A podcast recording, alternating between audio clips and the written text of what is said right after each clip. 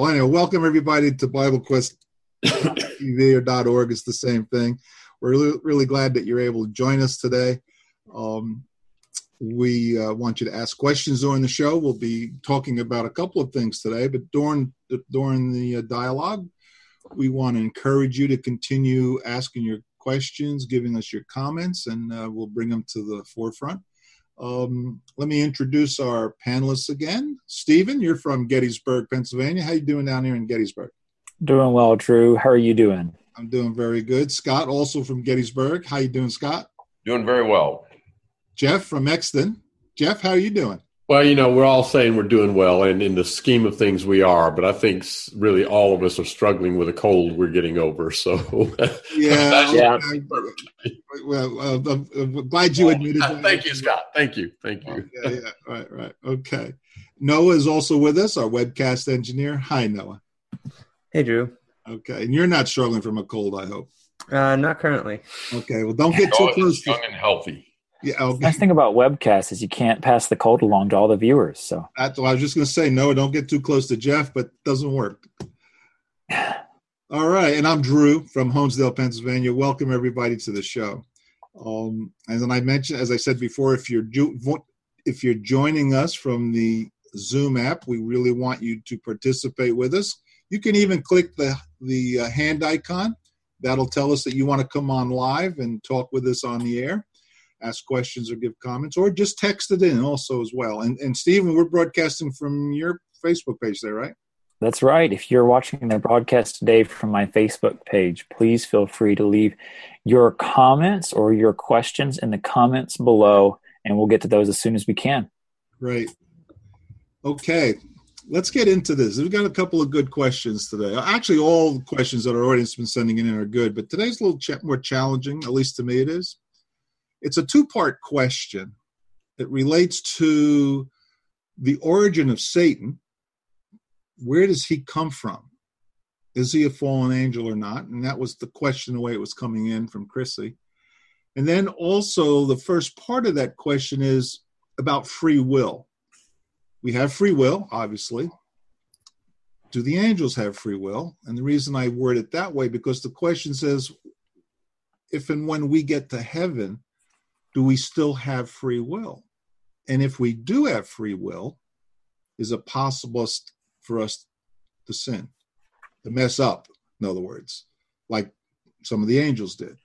So these are a little tough questions, guys. Where do you want to go with this one? Well, let's start with reminding ourselves of what our source of information is, Scripture. Exactly. There's terminology that we use that can be helpful. But sometimes if we start with the terminology, we lose a little focus. For instance, does the Bible mention free will? That term, that phrase? That's a good question. Not outside of maybe a free will offering, but not in the sense of, well, man's free will, was given by God, when we talk about just our ability to make our own decisions. Yeah. Now, does the Bible make it clear in a number of passages that we are capable of making decisions and accountable for decisions that we make? What would be some examples? I like the example of Cain in Genesis 4, where the Lord comes to him and says, straight up gives him the choice. If you do well, will not your countenance be lifted up? But if you do not do well, sin's crouching at the door. Its desire is for you, but you must rule over it. Yeah. And which is it hoped that he would do? To do well, which did he choose to do? Joshua, at the end of Joshua, great statement about choice. He says what? In Joshua 24:15. Yeah, for me and my house, we will follow the Lord. You can choose which way you want. I'll paraphrase, but you can choose. Right. So we see we see that idea. But I just want to put that reminder in there because sometimes when we start with a phrase, that becomes the definition or authority. Let me give one side example. I don't want to get too far afield, but for instance, sola scriptura, Luther's famous phrase, just the Bible, sola scriptura. Scriptures only. Yeah. I think there's, where do I want to look for my authority? In the Scripture. How would Paul have written sola scriptura?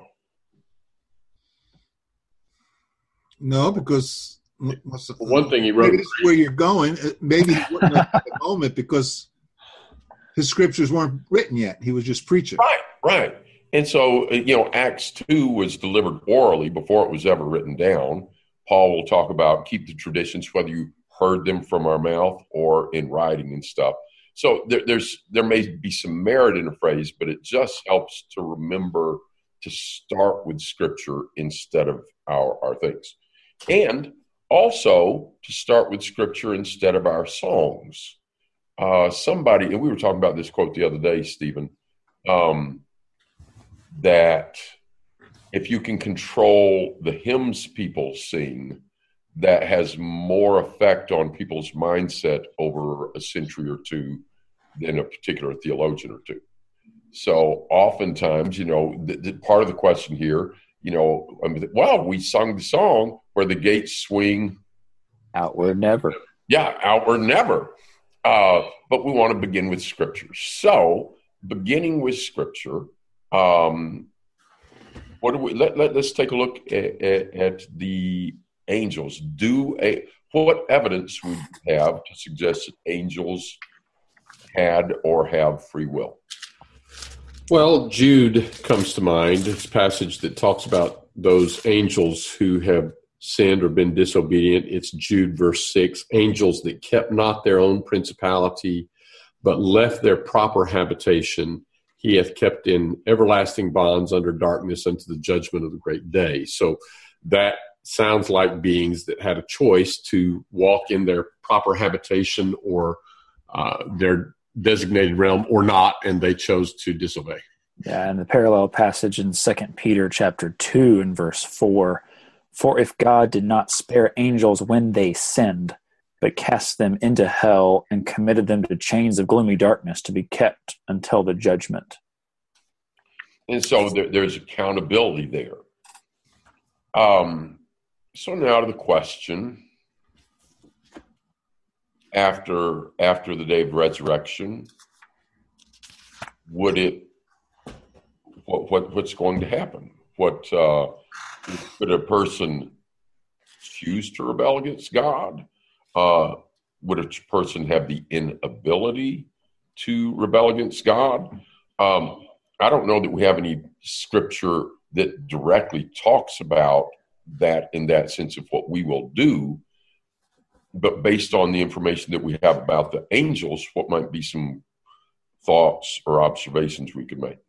Well, they had a choice, and that's actually they can make choices and decisions, right? Yeah. So if they had a choice, and we're going to be like the angels, I don't know where that's quoted, but Matthew 22. All right, we're going to be like the angels.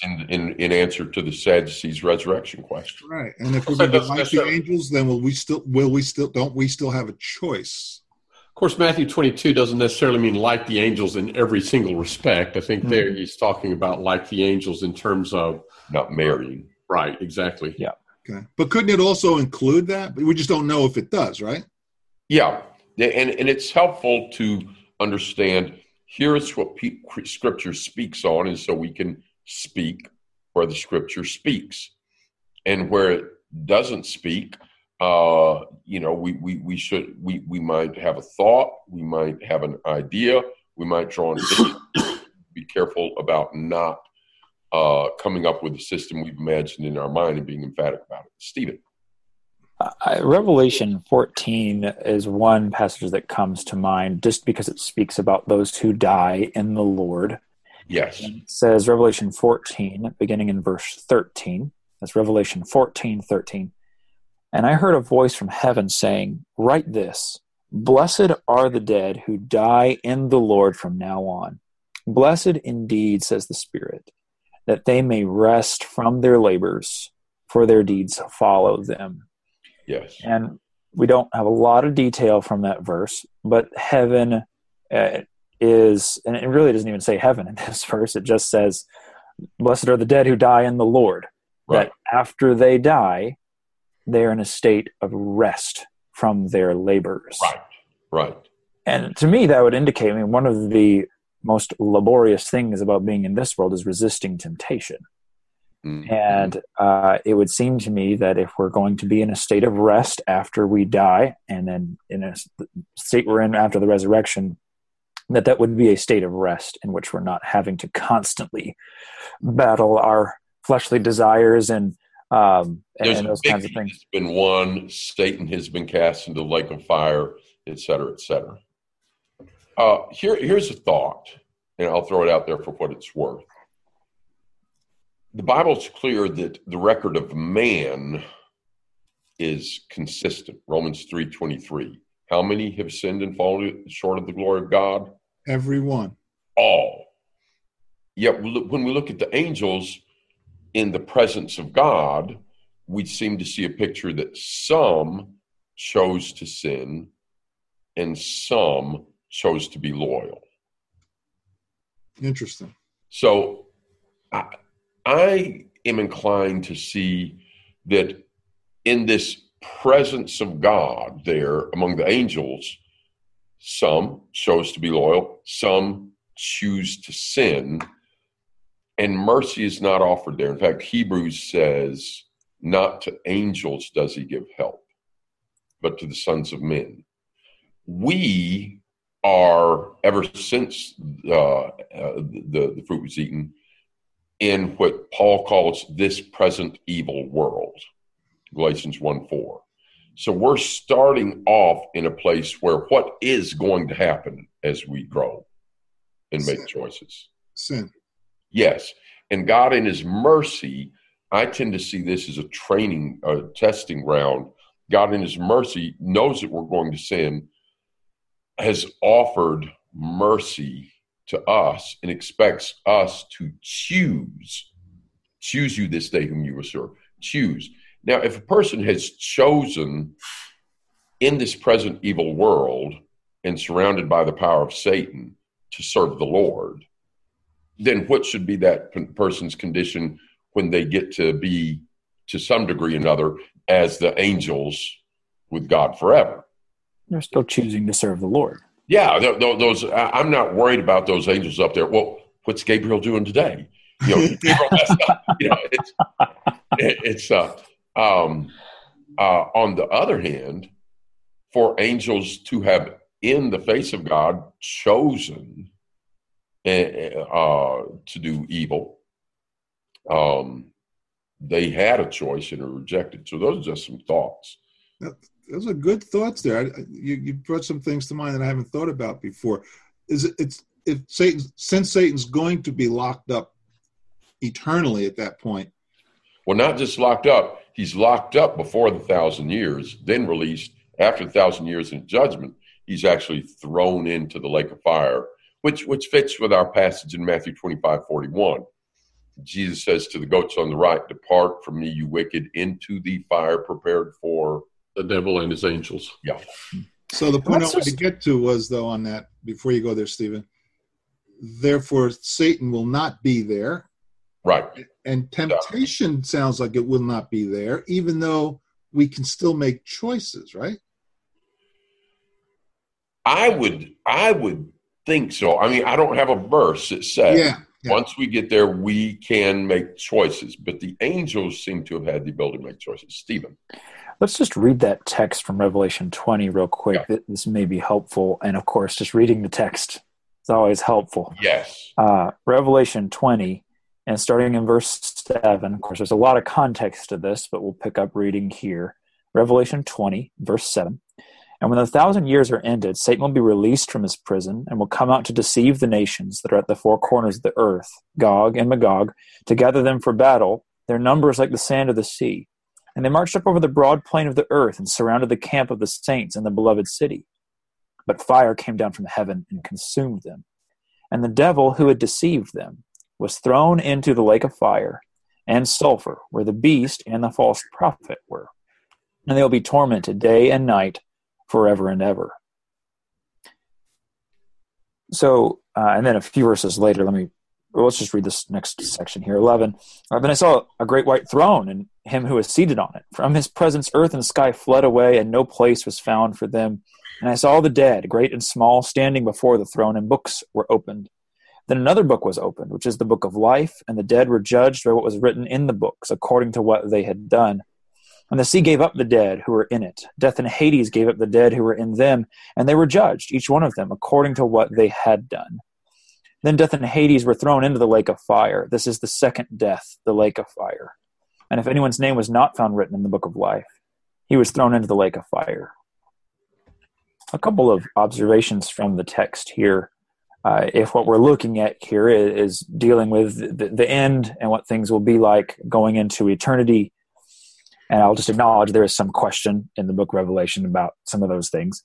But if what we're looking at here is at the end, you've got the dragon, Satan, thrown into the lake of fire. The beast and the false prophet have already been thrown into the lake of fire. Those are two of Satan's main instruments for temptation in the book, to deceive people, to pressure them into submitting to him and to giving up on God. All of that's thrown. And in particular, had been a world empire persecuted with the power to persecute and try to destroy the church, as was taking place in the Roman Empire. Right. Go ahead. Right. And then to see what's happening at judgment is people are being judged before the throne according to what they had done. Mm-hmm. And there seems to me, maybe we can make the implication, they're not being judged according to what they're going to do so much as to what they have done. Mm-hmm. And that judgment seems to be a final judgment in this picture. Yeah. That it's not that, okay, you've been judged, but now you gotta watch out. It seems like it's a victory. Right. It's a victory. The enemy and his devices have been removed. And there is a judgment according to what you've done. And then there is either a state of rejoicing and victory or a state of death and torment. Here's another thought. You remember in the garden when Jesus comes back and he finds Peter and James and John sleeping? What did he say? Watch. The spirit is willing, but the spirit. Flesh is weak. Flesh is weak. And the resurrection body will be a glorified, immortal, spiritual body, which First Corinthians 15 says will not be flesh and blood. Mm-hmm. There's another distinction there. Let's also observe this, that like when Stephen took us to the text there, that's important, looking at the text. And we can muse, we can think, we can ponder, but it's good to do so humbly and with clearness that we may be musing or speculating, because think of it in this way. During the Old Covenant, with the scriptures in front of them, like Isaiah, Daniel, etc., how well did people perceive what the Messianic age would be like? Not well. Not so great. Did they take some things too literally? Yes, they did. Yes. Did they miss a lot of things? Yes, they did. Were there things that they never would have dreamed, that's how that's going to play out? Yeah. Yeah. And so we don't have to know everything about everything, but in trust and faith, Simeon, the old man that had been told he would see the Lord's Christ before he died. And he got to see him, and then he died. Peter talks about the prophets who wanted to know what time or manner of time these prophecies are pointing to. They didn't get to see them. Well, we do.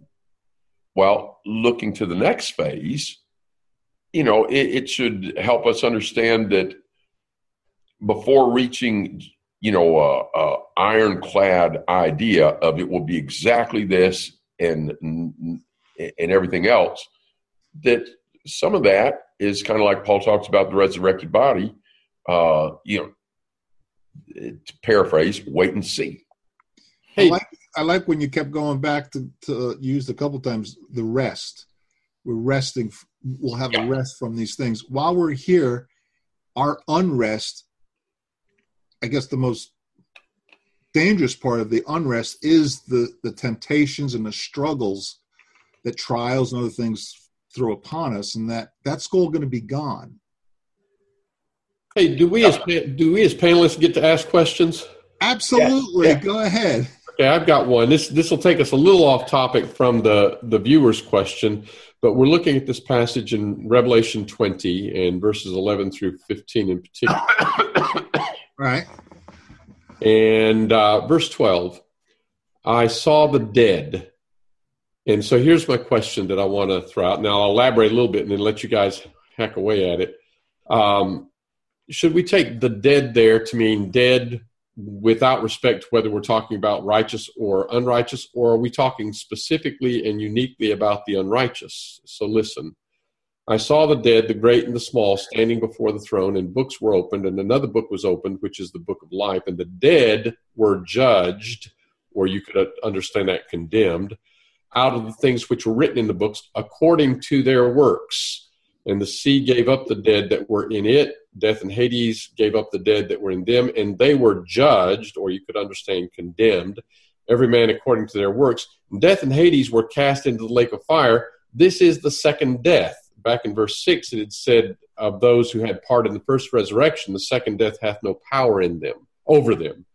So, again, my question, verses 11 through 15, are we talking uniquely about the unrighteous dead? I don't think so, if you can convince me otherwise. But, for instance, look at First Peter chapter, I think it's everybody. The phrase that we're going to be judged by our works applies to believers as well. First Peter 1, verse 17. And if you call on him as Father, who without respect of persons judges according to every man's work, past the time of your sojourning and fear. 2 Corinthians 5:10 also will be judged according to things done in the body, whether good or bad. Mm-hmm.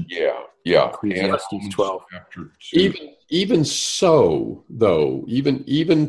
allowing that kind of language can be used of the righteous, when we look at 11 through 20, this idea that we're talking about people who are judged in a context where it's talking about the lake of fire, wonder if that suggests the judgment is condemnation specifically, and the idea that this is the second death, which the righteous, the second death has no power over them.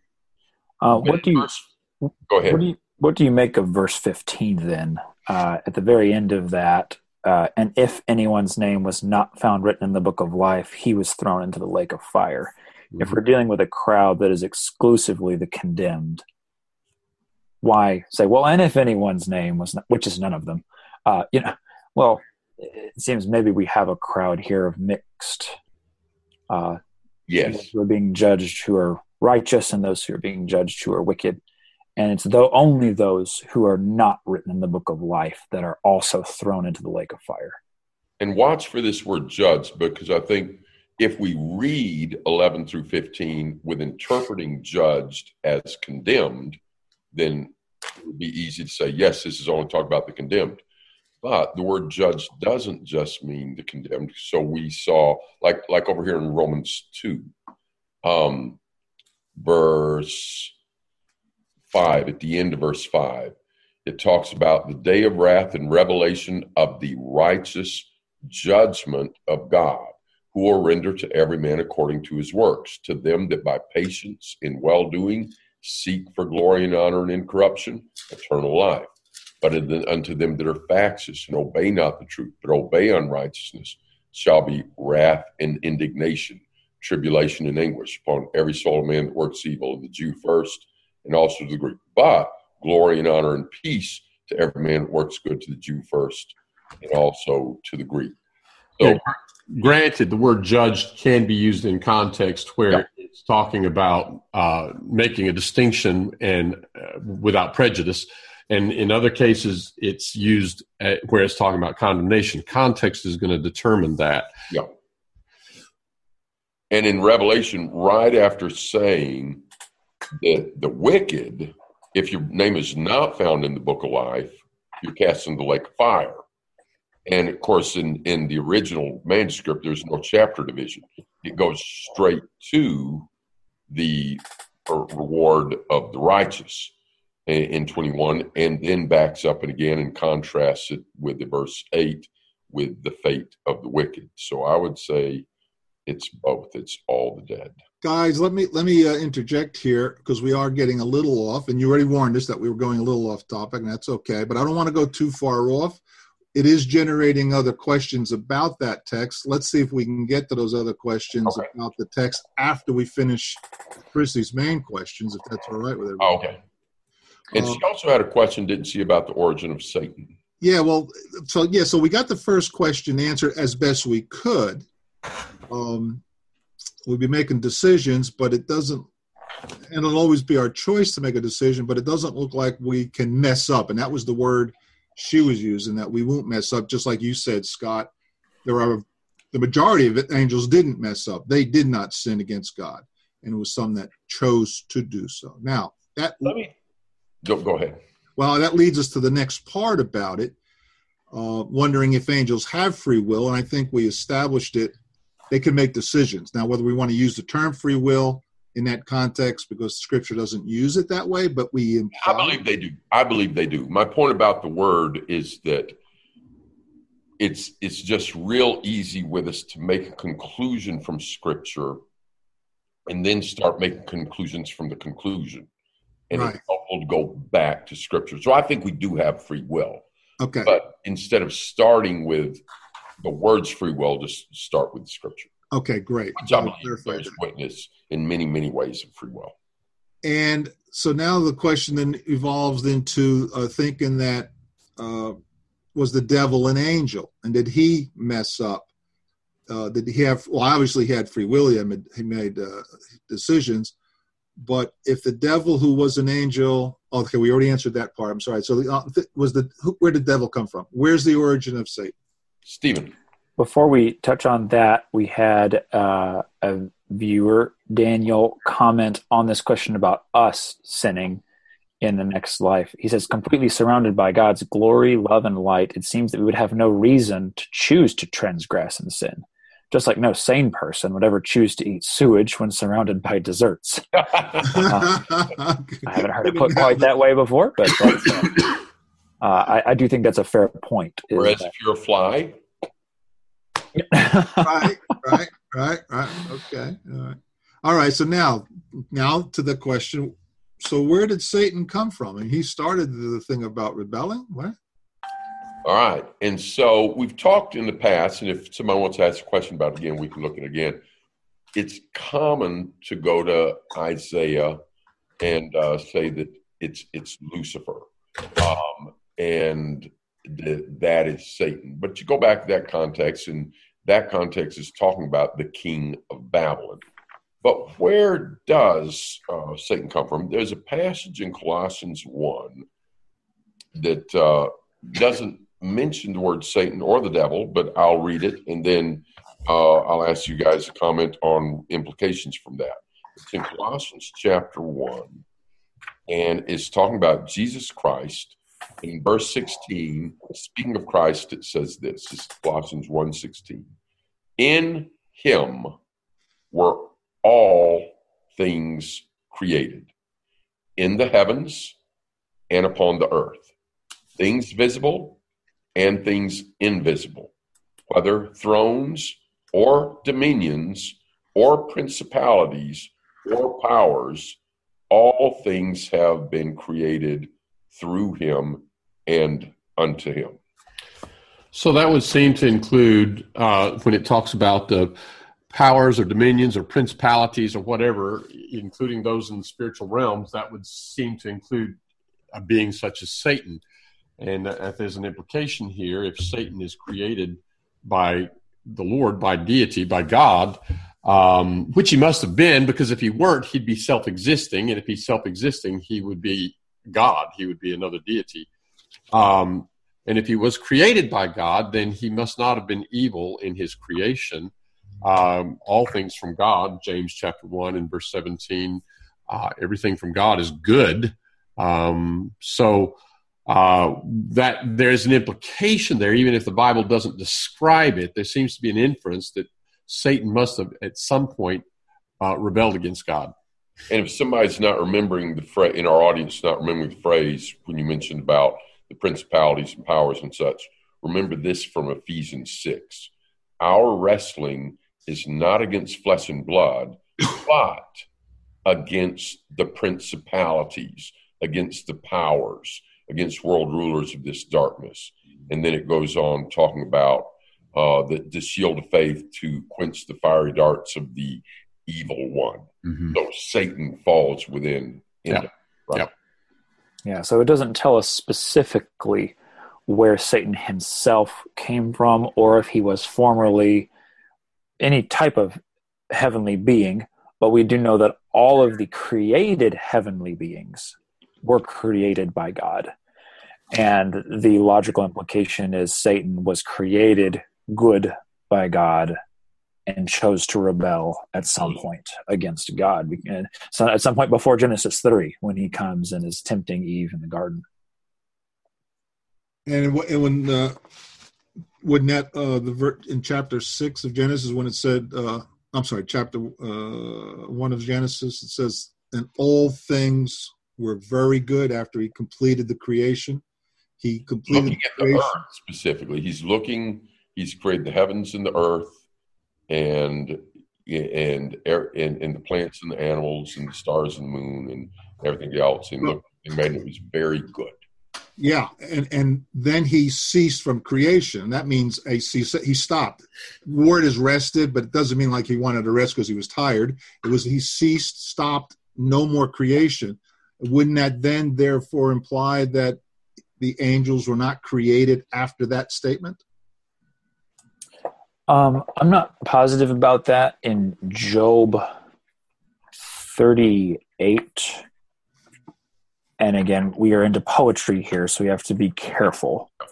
But we're in Job 38 and verse 7, when the Lord is first answering Job out of the whirlwind and asking him, where were you, verse 4, when I laid the foundation of the earth? Tell me if you have understanding.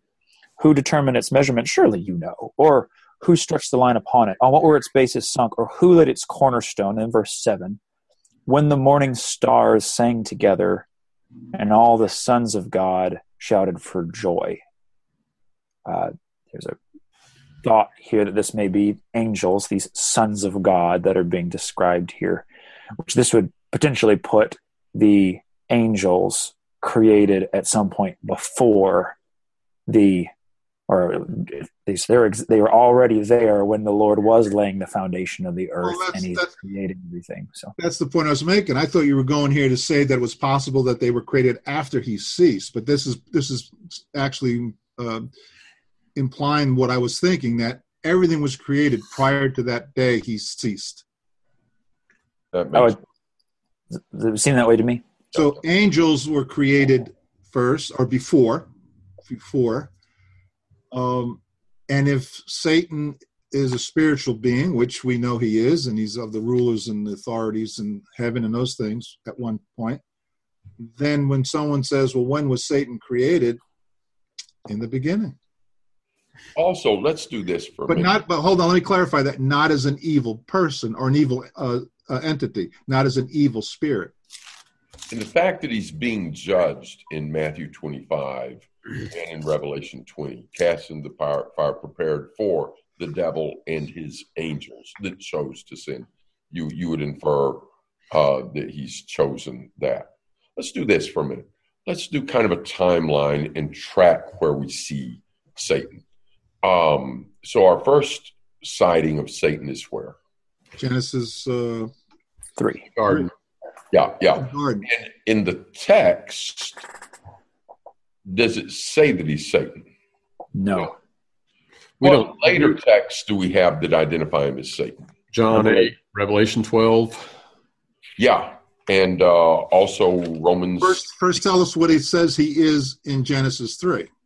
He is the serpent. Now, Genesis 3:1. Now the serpent was more crafty than any other beast of the field that the Lord God had made. Okay. And then in Revelation 12, when it talks about the great red dragon, it says, this is the devil, Satan, the old serpent. Also in Romans 16, Paul says, the God of peace will bruise Satan under your feet shortly. And of course, that goes back to one of the curses against the serpent. You'll be trodden underfoot and such. All right, so there we see him in the garden tempting Eve. Where do we see him in the book of Job? Among the sons of God. Yeah. It would apparently be the angels. And kind of somebody sum up that for us. There's a day that they come to present themselves before the Lord, and Satan is there among them, and he is accusing Job, which is what we often see him doing. We see that in Zechariah chapter 3 as well, accusing Joshua. Here in the book of Job, he's among perhaps the angels, just those who are described as the sons of God. And he's there accusing Job, saying, does Job serve God for nothing? God, if you take away the things that you've given him, he'll curse you to your face. And the word Satan means adversary. In keeping with this idea of the accuser, that brings us to Revelation chapter 12. Revelation 12:1, a great sign is seen where? In heaven. A woman arrayed with the sun, moon under her feet, upon her head a crown of 12 stars. This is Revelation 12. She's with child. She cries out. She's travailing in birth and pain to be delivered. There was seen another sign in heaven. What is it? It's a great red dragon. And this is one of those places in the book of Revelation where we don't have to do a lot of guessing, because we can jump down to verse 9, and it says the great dragon was the old serpent, the devil and Satan. So sometimes in Revelation, I'm not sure what that is. This time, we're told. So that there's our dragon, there's our devil, and he's trying to destroy this woman, the child that's about to be born from this woman. But does he succeed? No. Instead, the child ascends to the throne of God and rules with a rod of iron, Psalm 2, so that the child is obviously who? Christ. Jesus. Yeah. Now, so he tried to destroy Jesus, tried at his birth, tried in temptation, tried at crucifixion. Jesus is victorious, ascends to the right hand of God. And somebody read verse 7 and 8, please, in Revelation 12. Stephen, you probably got it in a modern translation. I've got an American Standard in front of me, so if you've got it in a more modern speech translation, go ahead. What's the chapter and verse again? Revelation 12, 7 and 8. Revelation 12, 7 and 8. This is the English Standard Version. Now war arose in heaven, Michael and his angels fighting against the dragon. And the dragon and his angels fought back, but he was defeated, and there was no longer any place for them in heaven. So now he's not going to get to be in heaven, and there's rejoicing in heaven. And so in verse 10, a great voice in heaven said, now has come the salvation, the power of the kingdom. Or who's cast down? How is he described? The accuser. The great dragon, that ancient serpent called the devil and Satan, the deceiver of the whole world. He is cast down to the earth. And then verse 10, now has come salvation, power of the kingdom, the authority, for the accuser of our brethren is cast down. And so it's verse 12, rejoice, O heavens, but woe to the earth. So now he's down here at the earth. And then he raises up the sea beast and the earth beast, and he's attacking the church with the Roman Empire. And then in Revelation 19, what is done with the sea beast and the earth beast or false prophet? They are cast into the lake of fire. What's done with the dragon? Bound for 1,000 years. Why isn't he cast into the lake of fire? Doesn't tell us, but notice that he's not. So you got three bad guys. Here's the dragon and these two bad guys that he's using. When they're defeated, they're thrown into the fire, but he's not yet. Instead, he's put in an abyss and chained for the 1,000 years, long period of time. At the end of 1,000 years, he's going to be what? Released for a short period. And then we have, at the end, he will be what? Thrown into the lake of fire who's already been there for the 1,000 years? The beast. Yeah, these two beasts. So a couple of questions here. Sometimes when people look at Revelation and they see, oh, the time period where the devil's bound, they envision that as a time where there's no temptation, he's not dangerous, he's not powerful, he can't be effective at all. Has sin and temptation only existed if in Revelation we see he's in heaven, then after the ascension on earth, then with the fall of the Roman Empire, chained in the abyss, and then at the end thrown in the lake of fire? Was there sin and temptation in the world before Jesus' ascension? Sure. Yeah. Yeah. After Jesus' ascension? Yeah. Yeah. After the fall of the Roman Empire? Yeah. Yeah. So it's not like the chaining. I would compare it maybe a little bit. This is not perfect, but a little bit. If you've got a dog and your neighbor has a pit bull, it's just like he's got rabies or whatever. Chain. Well, guess what? He can't get you unless you're stupid enough to get closer to enough. Yeah, yeah. Well, in his chaining, there's an allusion to his loss of power. Hebrews 2 talks about the power of death, which the devil had, and Jesus came and partook of death. He could overcome it, be raised from the dead, thus giving us power over death. In Revelation chapter 20, it talks about the second death, which has no power now over those who are Christ's.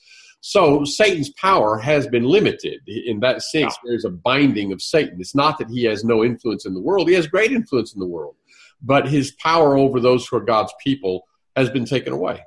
And like in Job, he didn't have some of the ability to do some things he did, except that it was allowed. Mm-hmm. His power is diminished, and there's defeats here. There's victories in Christ. Before the crucifixion, I mean, he's got physical and spiritual death working his way. And then he loses them both. Jesus is a victory for both of them. And one other verse on this. You remember Jesus made this comment one time in the Gospels. I beheld Satan fallen as lightning from heaven. Yeah. It's an anticipatory thing of Satan's coming fall. And that, if I can, maybe this is where you're going, but you're coughing anyway. So let me interject this. People talk about Satan's fall, and they automatically start thinking about something that happened before the Garden of Eden when the devil went bad. When the Bible speaks of Satan's fall, it's talking about this loss of power that Satan has. In Revelation 12, where you just were, when he is cast down to the earth in connection with Jesus being caught up and ascending to the right hand of God. There's one passage that we didn't mention talking about kind of going through a timeline of the Bible of where we see Satan. We see him in the garden. We see him among the sons of God in Job 1. In Zechariah chapter 3, in verse 1, Joshua is pictured as standing before the angel of the Lord, and Satan standing at his right hand to accuse him. There is this interesting phenomenon that, now let me just say this real quickly. I'm not saying that before his fall that the Bible talks about, Satan was a good guy. Satan was evil.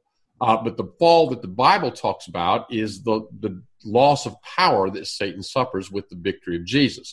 And before that, we do see Satan pictured as having access to God in Job 1. He comes before God with the sons of God, with the angels, in Zechariah chapter 3, verse 1. Then there is this loss of power. He's cast down to the earth. There's a binding of Satan. So the thing that I'm trying to highlight here is that when the Bible speaks of Satan's fall, it's not talking about when he became evil. It's talking about his demise, his loss of power. That's in connection with Jesus' ascension. Okay, resurrection and ascension. We do have a few minutes left. I don't mind going over a few minutes to close this up, but I just wanted to let everyone know that we have a few minutes left. And I do want to make a plug before I turn it back to you, Stephen, because you want to, we've been talking a lot about the Book of Revelation, and there is an online course that's going to be starting over the next several weeks. We haven't selected the date yet. Joe Works, if you're familiar with the Wednesday Bible Quest show, he's on Wednesday. Joe Works is going to be leading that class. So I'm going to recommend people consider that. There's going to be a link within the next few days on the BibleQuest.org site to click and register for that online Revelation study. It's a course, about a 12, 13-week course. Okay, Stephen, now you were going to say something. Yeah, as we're wrapping up the show for today, I just wanted to commend the lady who asked this question, Christine. In her question, she said a couple things that I think are worth noting as we wrap up today. She had some questions about where the devil had come from, and she said in the midst of her question, it was kind of a lengthy question, she said, I guess my mistake was I just believed what I heard instead of finding the answer in the Bible.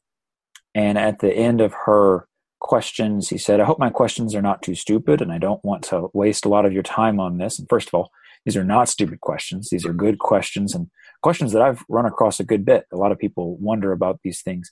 But here's what she said at the end. She said, I just need some sound resources that will point me in the right direction so I know where to look in the Bible for the answers.